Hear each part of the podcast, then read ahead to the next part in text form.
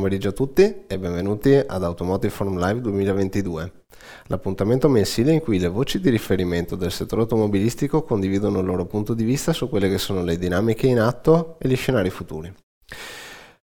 Da questo punto di vista, in un contesto in così forte evoluzione come quello automobilistico, è sempre interessante guardare alla percezione del consumatore per capire come il cliente finale sta reagendo ai tanti cambiamenti in atto, così da eventualmente riorientare e adattare le strategie. Su questo fronte Quintg ormai da diversi anni realizza l'osservatorio, l'Automotive Customer Study sul cliente finale che ci consente di avere il polso del eh, consumatore, studio che è stato aggiornato proprio nelle scorse settimane e di cui abbiamo presentato diversi dati in anteprima durante lo scorso Automotive Dealer Day.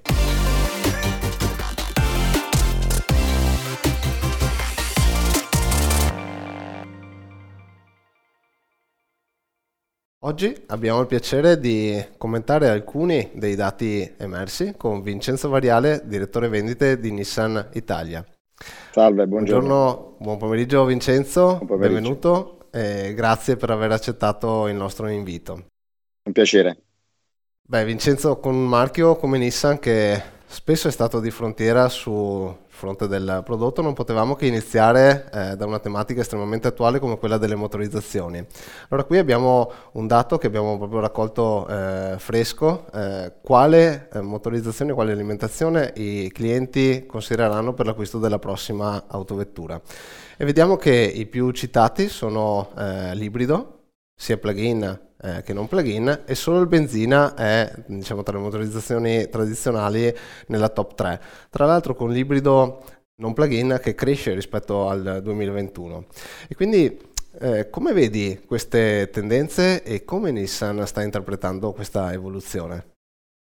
Allora, grazie Alberto. Eh, guarda, effettivamente la vostra ricerca la confermo appieno, nel senso che i dati di mercato di questi primi mesi confermano eh, due grandi macro tendenze. La prima effettivamente li, eh, un aumento delle motorizzazioni elettrificate, eh, che si sta testando grosso modo al 42% il peso di, questa, eh, di questo segmento, eh, grosso modo un 34% senza la spina e un 8% che sia plug-in o full electric, quindi con la spina.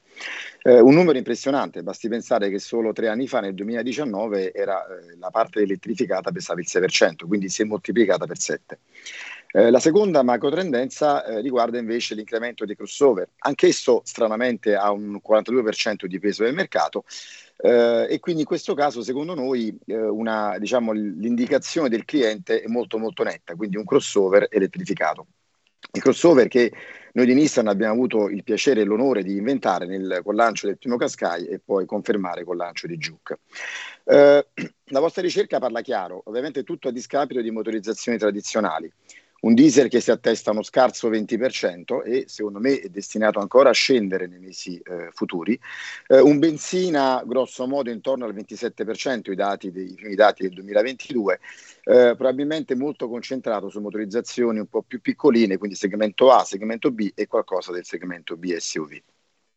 Ora, in questo ambito noi di Nissan stiamo lanciando la nostra più grande offensiva, eh, lanciando, eh, lanciando, ben quattro motorizzazioni eh, elettrificate di crossover.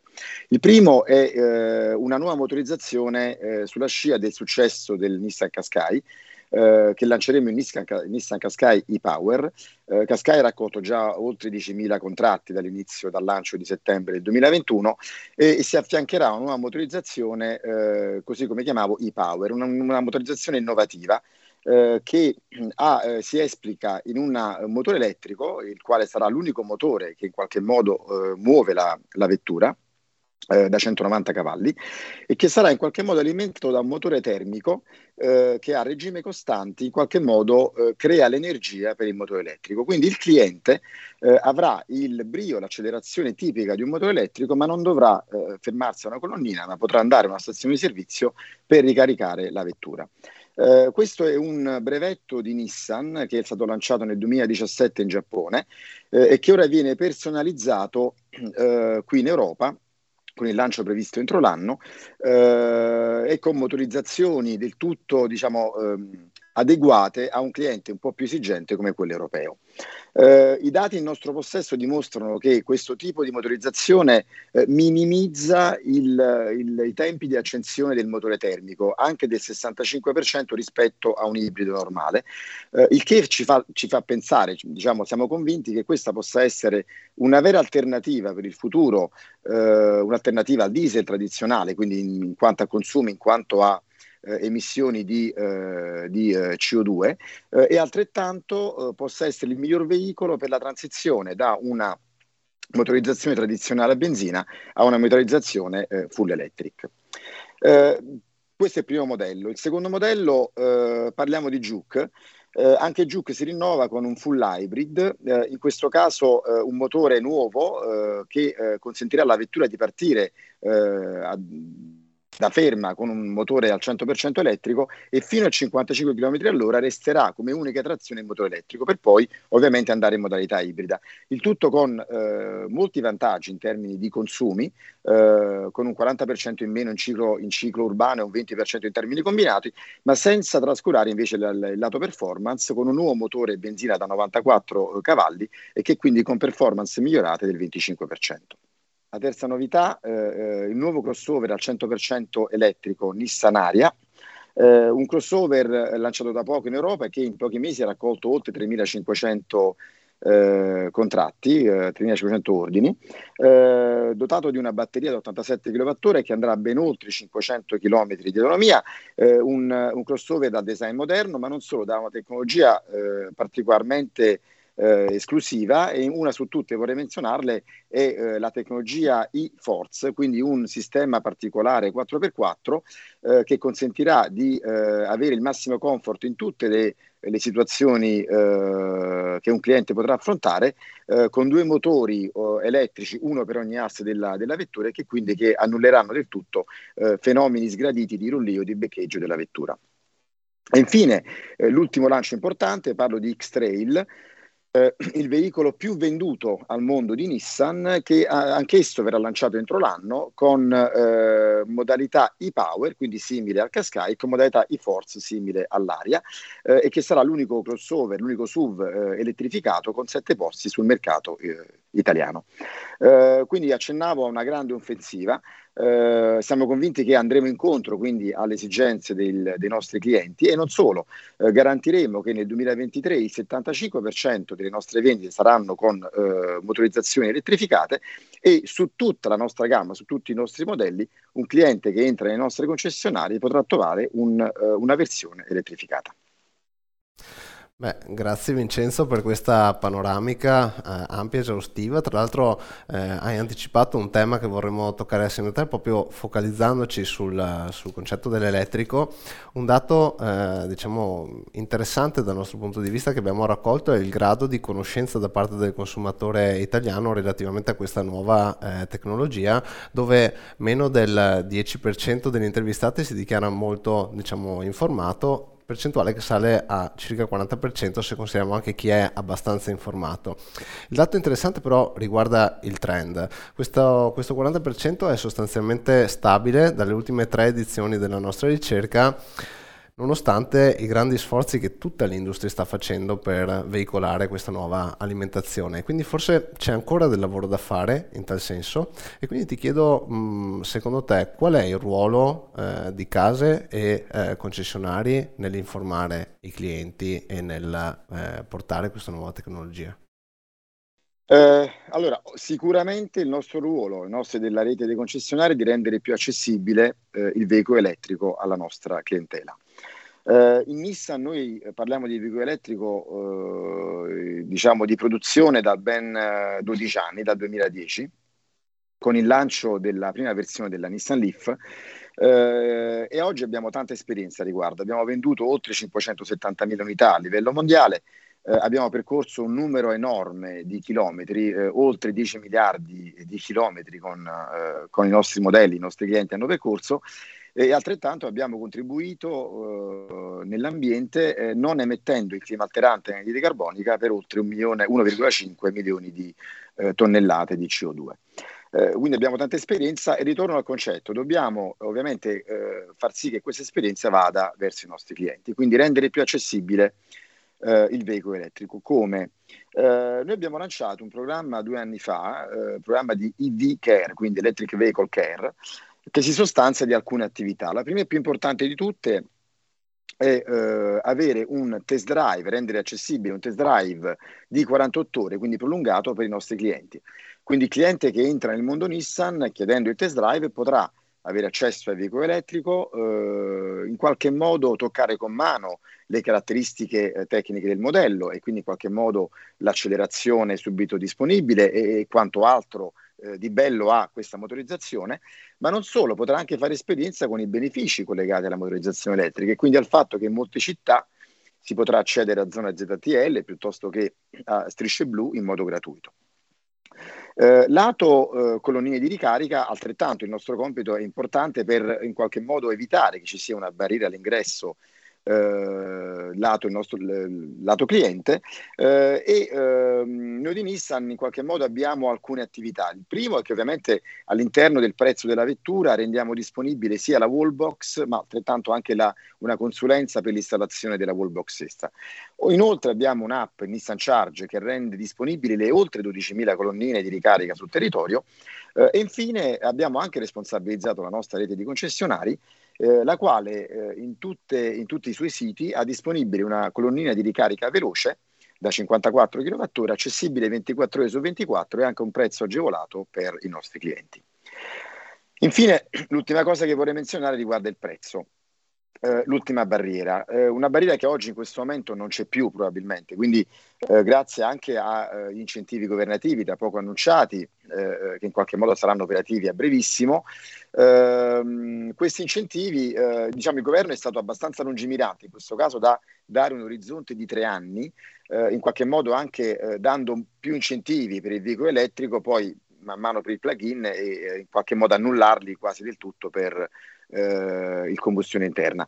Eh, sono incentivi che, eh, grazie a questi incentivi stessi e al contributo della rete Nissan, eh, rendono accessibile il prezzo di una Leaf a partire da 24.500 euro, quindi è un prezzo del tutto confrontabile con eh, altri eh, mezzi a combustione interna eh, di pari dimensioni. Eh, il tutto senza considerare invece i benefici collegati a questa scelta, sia in termini di consumi eh, di energia elettrica, eh, sia in termini di minore manutenzione, quindi minore gestione del mezzo, sia in termini di vantaggi fiscali. Questi vantaggi noi li stimiamo tra i 1.500 e i 2.000 euro all'anno, quindi per gli otto anni minimi di vita di un veicolo arrivano anche a 16.000 euro. Quindi eh, in buona sostanza un veicolo elettrico, oltre a non emettere, quindi a contribuire per l'ambiente, in qualche modo dà anche un vantaggio economico al cliente e quindi ci sembra una scelta eh, razionale oltre che emotiva. Grazie Vincenzo, temi certamente tutti molto centrati, mi è piaciuto molto il concetto di far toccare con mano il prodotto, di far toccare con mano i vantaggi di questa nuova tecnologia e anche la dimensione in cui il concessionario e la casa stessa diventano un abilitatore a questa tecnologia anche in quelli che sono gli aspetti un po' più operativi ma che eh, in un processo d'acquisto diventano poi determinanti. Senti, ultimo tema vorremmo, eh, di cui vorremmo discutere con te, eh, anche questo è estremamente attuale, è il concetto del, dell'online. Anche da questo punto di vista ci basiamo su un dato, vediamo che quasi il 40% dei eh, consumatori si dichiara probabilmente o certamente interessato ad acquistare la prossima vettura online, sebbene una buona parte, la maggior parte, eh, ritiene comunque importante avere a disposizione una persona di riferimento, il che ci fa pensare che l'acquisto online più che diciamo una destination eh, diventa un tassello in un percorso di integrazione tra fisico e digitale in quello che diciamo viene oggi sempre chiamata la dimensione digital. Quindi anche qui ci, ci piacerebbe avere il tuo pensiero a riguardo.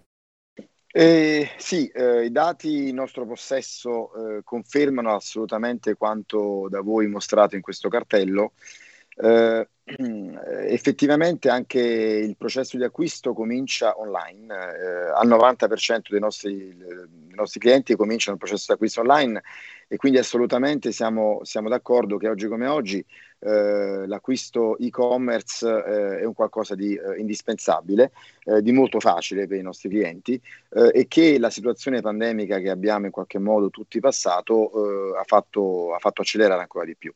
D'altronde è vero, è vero che come si diceva un tempo l'auto rappresenta ancora il secondo acquisto per importanza nella vita di una persona eh, dopo la prima casa, quindi eh, è un qualcosa di talmente importante che eh, avere qualcuno che possa non solo gestire la permuta o tro- trovare la migliore formula finanziaria, ma in qualche modo dare qualche consiglio eh, importante in base al proprio stile di, di, di, vita piuttosto che alle proprie necessità, eh, secondo me è ancora importante e sal- lo sarà sempre di più. Quindi il termine digital eh, secondo noi è un, concetto, è un concetto chiaro, è un concetto che in qualche modo è quello che sta avvenendo oggi e verrà sempre di più.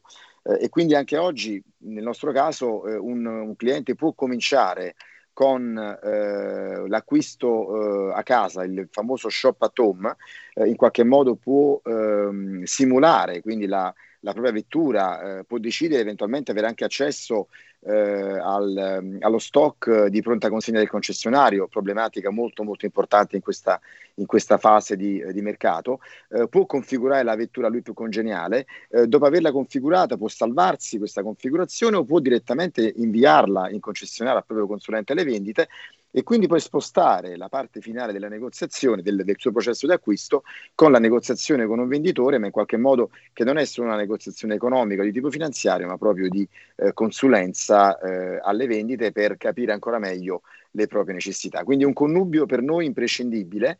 Eh, fisico e, eh, e, digitale, digital assolutamente è il, il migliore eh, prospettiva, la migliore soluzione per rispondere alle esigenze dei nostri clienti e sarà così ancora per tanto tempo, ne siamo convinti. Grazie Vincenzo, eh, grazie da parte di tutti noi per aver dedicato questo tempo e per averci condiviso tutta questa serie di diciamo, considerazioni estremamente interessanti e utili. Io grazie ti auguro voi, un, un, buon lavoro e, e a presto. Grazie, buon lavoro a tutti, arrivederci.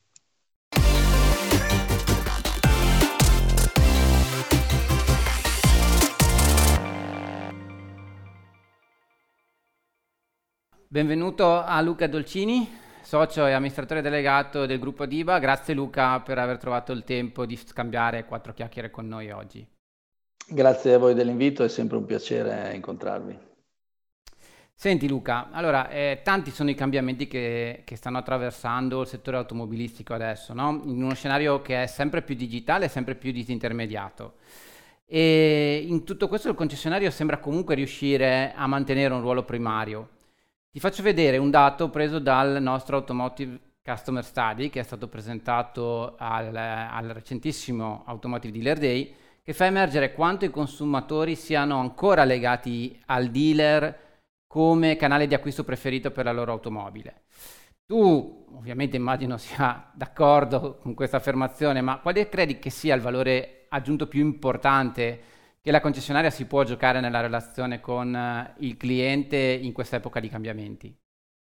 Ma assolutamente sì, mm, direi che sono d'accordo al di là perché sono, faccio parte della rete di concessionari, ma ritengo che per il cliente sia un valore poter acquistare da un concessionario, anche perché non dimentichiamo che i concessionari devono rispettare degli standard finanziari, strutturali, di processo con, con, le case, per cui da questo punto di vista non possono che creare e, o essere per il cliente un'esperienza d'acquisto sicuramente eh, superiore di valore, quindi sicuramente il rapporto che instaura mh, il concessionario con il cliente è sicuramente un, un rapporto che crea valore per il cliente.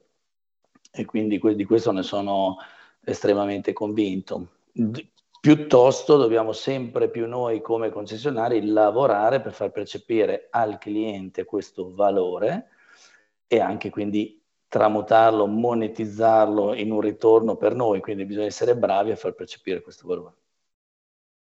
Ecco, senti, tu hai iniziato la tua carriera, se non sbaglio, come venditore vero e proprio di, di, di auto, no? Quindi hai maturato sì, eh. un'esperienza significativa anche proprio sul campo. Secondo te, e lo hai fatto probabilmente eh, insomma, diversi, diversi, anni fa in uno scenario diverso. Purtroppo oggi, sì, molti anni fa. Ecco, oggi, secondo te eh, il, il, ruolo del venditore di auto sta cambiando? Sì, è già cambiato, è già cambiato da tempo, mm, talvolta si indicano i venditori come consulenti, ser- eh, consulenti alle vendite e questo è sicuramente valido, ma è sempre più eh, valido come termine, si eh, proprio adegua bene alla nuova figura del venditore.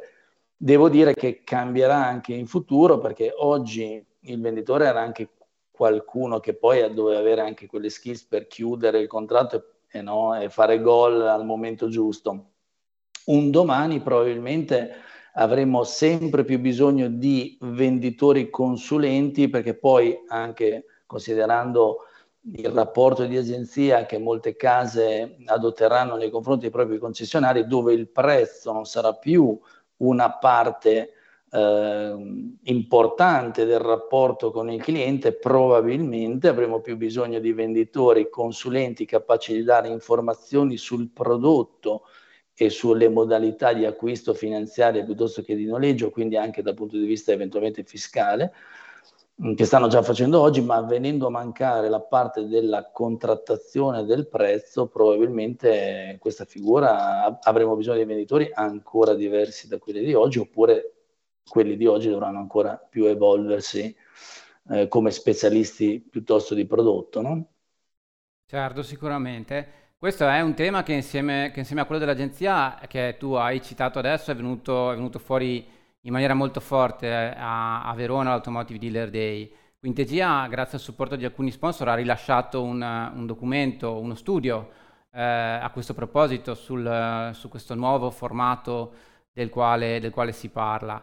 Eh, sappiamo che in questo momento si possono fare solo delle ipotesi di, di, scenario, quindi quello che voglio chiederti è, voi avete iniziato a valutare i possibili impatti sulla vostra struttura e avete già un'idea di come magari poterlo, poterlo, poter affrontare questi cambiamenti?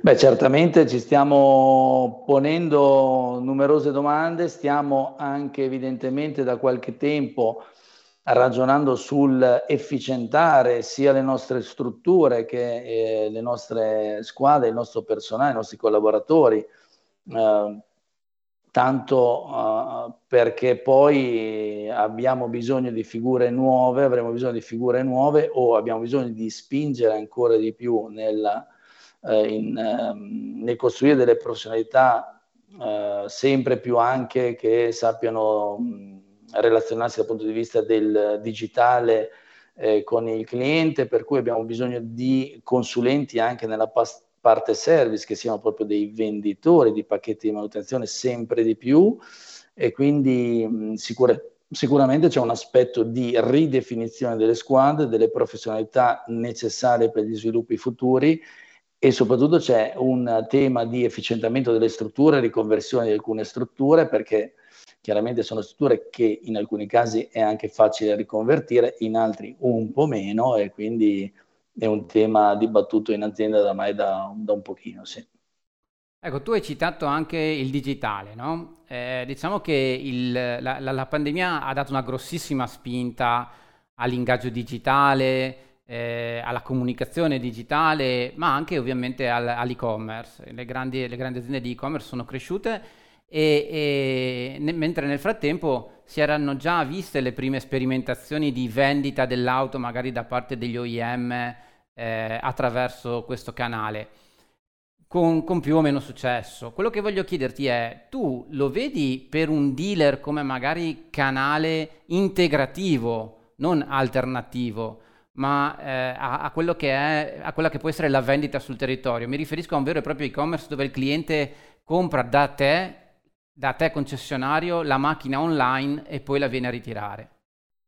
Assolut- assolutamente sì, come canale integrativo. Canale sostitutivo non, non ritengo siamo maturi neanche nei prossimi anni, eh, quindi anche alcune case che hanno fatto della vendita online un uh, loro cavallo di battaglia, in realtà poi hanno delle squadre di consulenti che aiutano nel percorso di acquisto online i clienti tramite dei numeri, dei call center, dei numeri verdi, per cui voglio dire, ci sono dei product expert, delle persone che poi aiutano il cliente a, a proseguire in alcune fasi della, dell'acquisto online dove magari hanno delle problematiche. Ricordiamoci poi che non tutti i clienti sono Qui si parla di percentuali di acquisti online cospicue, quindi diciamo che oggi solo un piccolo numero di clienti, una piccola percentuale è in grado di fare un acquisto online in uh, completa autonomia e quindi direi che come canale integrativo assolutamente dalla pandemia in avanti chi più chi meno, tutti ci siamo dotati di un team che è in grado di trattare e vendere, vendere online uh, le vetture, sicuramente sì. Ecco, perfetto. Volevo farti vedere anche un altro dato, visto che parliamo di vetture. Quello che sicuramente sta impattando in misura maggiore è quello verso eh, l'elettrificazione.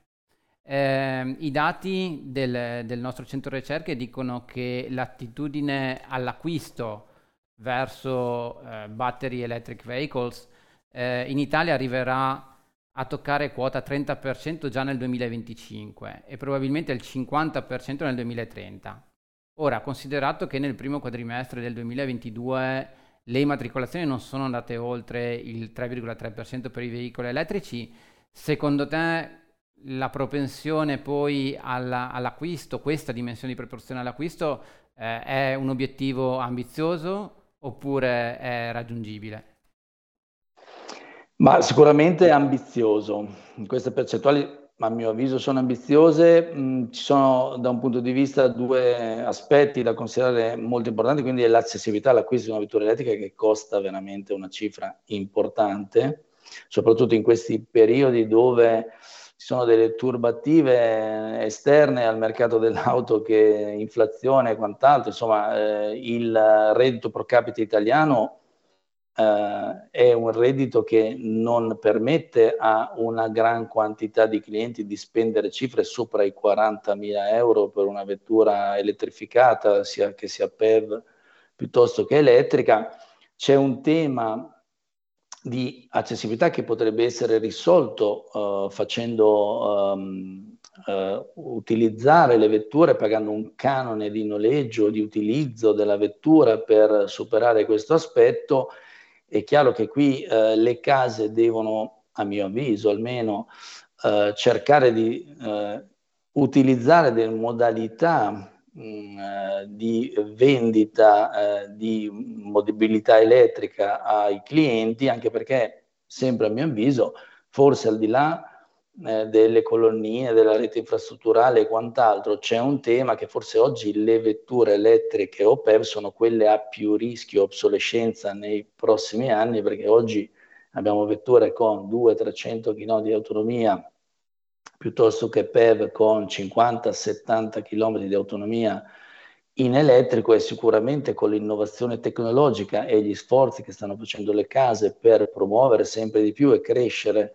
in questa percentuale di vendite, probabilmente nei prossimi anni vedremo queste autonomie raddoppiare nel giro di due o tre anni. Per cui oggi dobbiamo anche noi considerare che quando proponiamo una vettura elettrica a un cliente c'è anche un tema di valori residui, anche in considerazione di un mercato nel quale poi queste vetture usate andranno ad atterrare tra 2-3 anni. Quindi mentre oggi il prodotto diesel o benzina è ormai un prodotto maturo, per cui diciamo che dal punto di vista delle emissioni piuttosto che delle prestazioni non ci sono grosse sorprese o grosse aspettative per quanto riguarda una vettura elettrica o plug-in, al di là della possibilità di ricaricarla, ma quello che oggi maggiormente frena anche i clienti è dover investire somme ingenti nell'acquisto di una vettura elettrico PEV a, ottenendo delle, delle, prestazioni poi in termini di autonomia non ancora soddisfacenti. Insomma.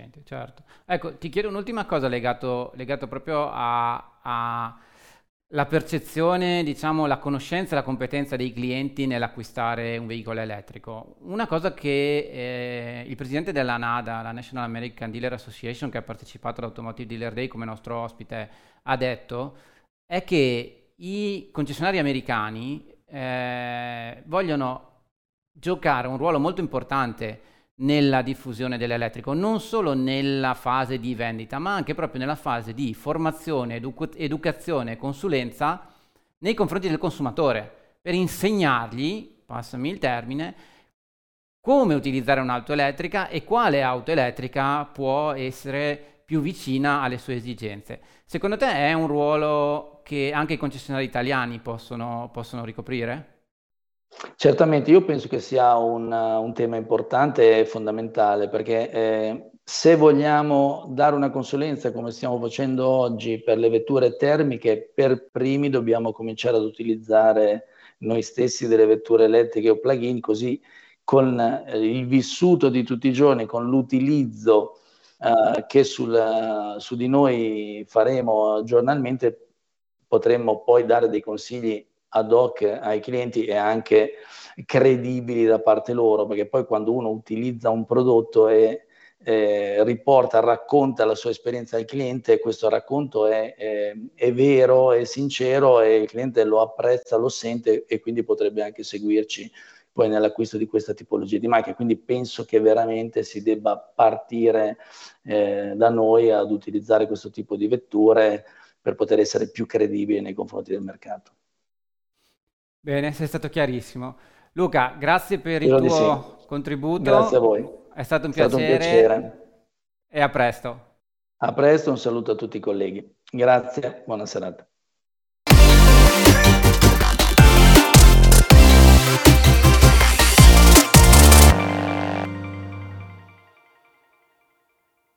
Buon pomeriggio a tutti, vediamo insieme i risultati della Dealerstat, studio che ormai da 19 anni analizza la soddisfazione dei concessionari nei confronti delle case automobilistiche. Un progetto di lunga data ma sempre attuale, perché per affrontare i continui cambiamenti e le sfide particolarmente intense di questo periodo, un rapporto solido tra casa e rete è ancora più fondamentale. Dealerstat Veicoli Commerciali, un po' più giovane rispetto a quella delle autovetture, è giunta nel 2022 alla sua undicesima edizione e ha coinvolto 11 brand, uno in più rispetto allo scorso anno perché è stato inserito Toyota. La rilevazione si è svolta tra l'8 marzo e il 14 aprile. Ha coinvolto i titolari delle concessionarie italiane e abbiamo raccolto 440 questionari, ovvero il 58% dei dealer LCV. Partiamo dalla valutazione complessiva, il dato che riassume tutte le aree analizzate. In particolare, la media Italia quest'anno è stata di 3,05 su una scala da 1 a 5, una valutazione appena sopra la sufficienza e in calo di 0,19 rispetto allo scorso anno. Il trend negativo è principalmente dovuto a 5 marchi che calano in valutazione, due che rimangono stabili e tre invece in crescita. Abbiamo sintetizzato le aree analizzate in 15 indicatori, che qui vi presenteremo in ordine di valutazione in questa rappresentazione chiamata Satisfaction Map. Partendo dalle aree di minor soddisfazione troviamo il marketing locale sul nuovo con valutazione di 2,60 e qui in particolare pesano negativamente i giudizi sul contributo economico per le attività di comunicazione delle concessionarie. In ordine poi troviamo i margini della casa, il business usato e i sistemi informatici. Salendo di valutazione ci sono il marketing nazionale sul nuovo, il management post vendita e qui i dealer segnalano in particolare le politiche sui veicoli sostitutivi, il servizio ricambi, la redditività, in particolare, cala quella sul nuovo e i sistemi di incentivazione. Le aree appena sopra la sufficienza, ma comunque da monitorare, sono il training, gli standard, i servizi aggiuntivi e qui abbiamo in- analizzato i servizi finanziari, le garanzie estese e i pacchetti di manutenzione e il management vendita. Valutazione soddisfacente per la relazione, anche se è da migliorare il dialogo casa-rete. Infine, l'area di maggior valutazione con un punteggio di 3,49 è il prodotto, bene affidabilità e gamma da migliorare le politiche di garanzia. Entriamo ora in un tour dei marchi in cui vi presenteremo i principali highlights di quest'anno.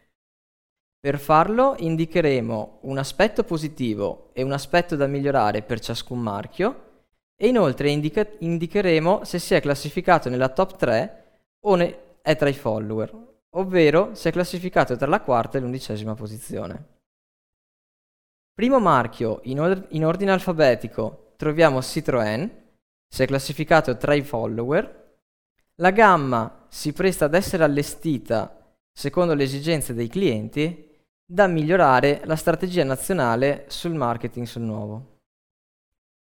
Fiat Professional, follower, bene l'affidabilità dei prodotti, da rivedere la redditività sul nuovo.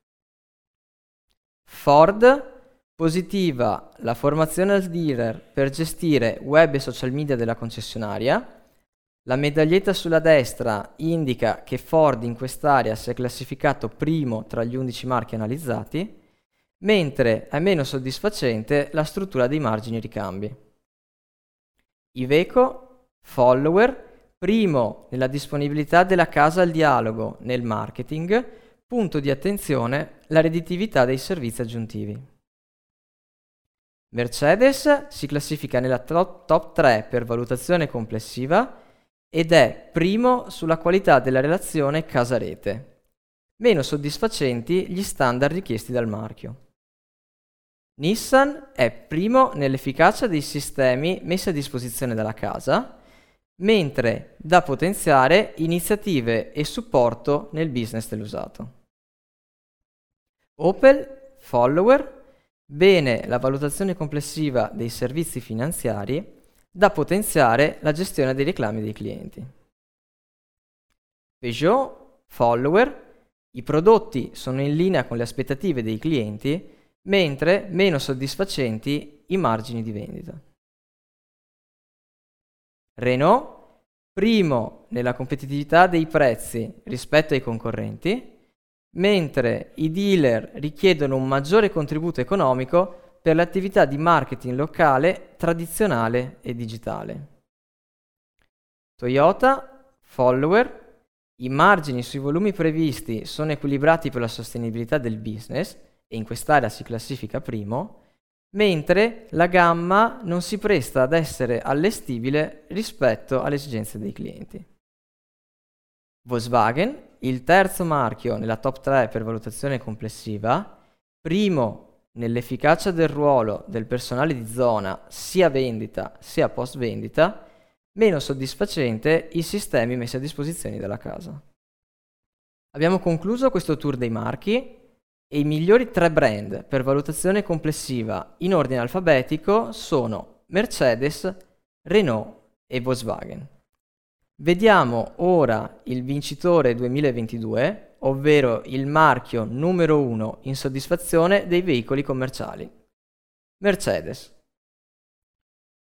Concludiamo riprendendo la classifica finale dei primi tre brand Abbiamo al primo posto Mercedes con una valutazione complessiva di 3,92, al secondo posto Volkswagen con 3,64 e al terzo Renault con 3,50.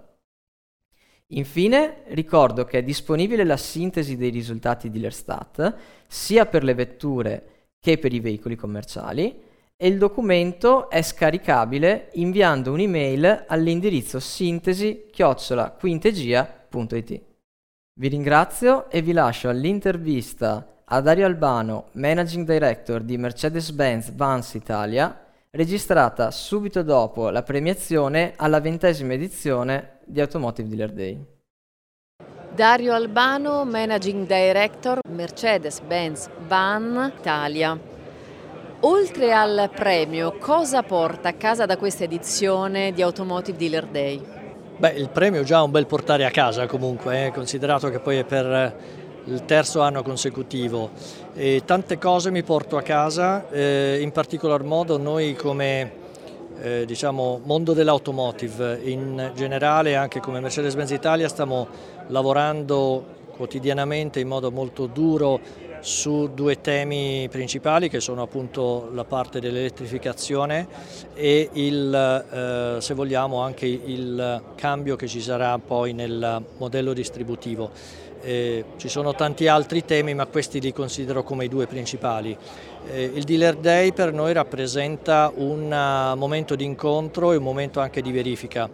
Quello che stiamo facendo, come lo stiamo facendo, come lo stiamo pensando, eh, diciamo che poi alla fine riusciamo a vederlo o riuscite voi a farcelo vedere attraverso altre sfaccettature che è sempre interessante analizzare e fa sempre parte poi della continua messa in discussione dobbiamo, su cui dobbiamo come, come dire, sottostare.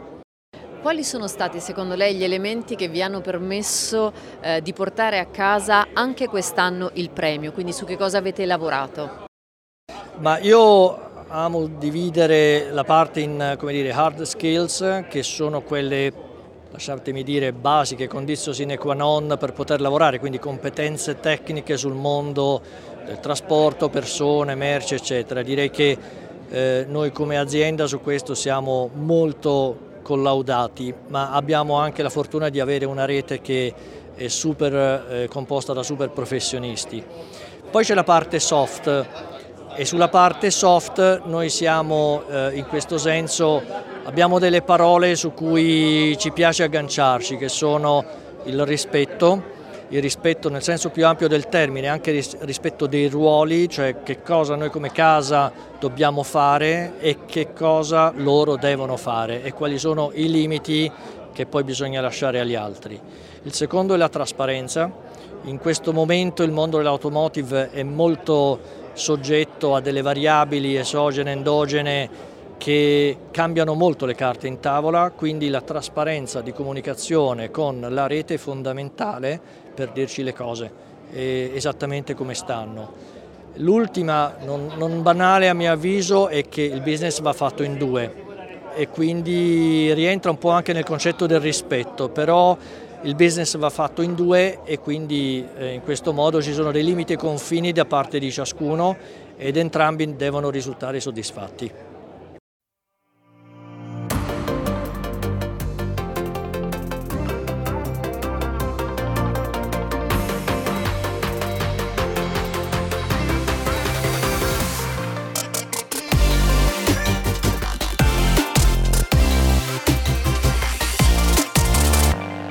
I desideri dei tuoi clienti sono importanti e per realizzarli oggi c'è un'altra strada oltre all'acquisto. Leasing Findomestic, flessibile, rapido e semplice, su misura per i tuoi clienti privati e imprese. E alla fine del contratto i tuoi clienti potranno scegliere se restituire o riscattare l'auto alle condizioni concordate. Messaggio pubblicitario con finalità promozionale. Per tutte le condizioni economiche e contrattuali, info su findomestic.it. Salvo approvazione Findomestic Banca SPA. Le assicurazioni di garanzia offrono a voi e ai vostri clienti una sicurezza finanziaria. Con quasi 50 anni di esperienza sul mercato, Car Guarantee è uno dei maggiori specialisti in fatto di garanzie in Europa. Escargo, la frontiera della logistica moderna. Professionisti qualificati, un network di 160 strutture su territorio nazionale, strumenti tecnologici in grado di connettere piattaforme e bisarche, officine e carrozzerie